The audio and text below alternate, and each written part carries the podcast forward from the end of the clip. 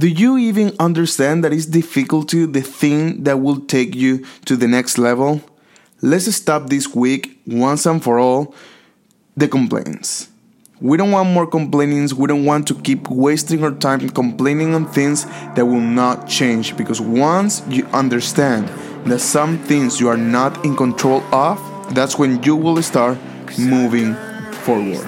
So start looking for solutions because they don't fall from the trees but they do come when you search them.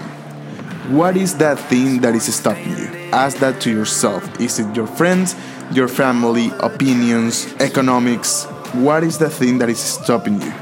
Go over it, overcome all obstacles because today you're here, but tomorrow you can be in a better position if that's what you want.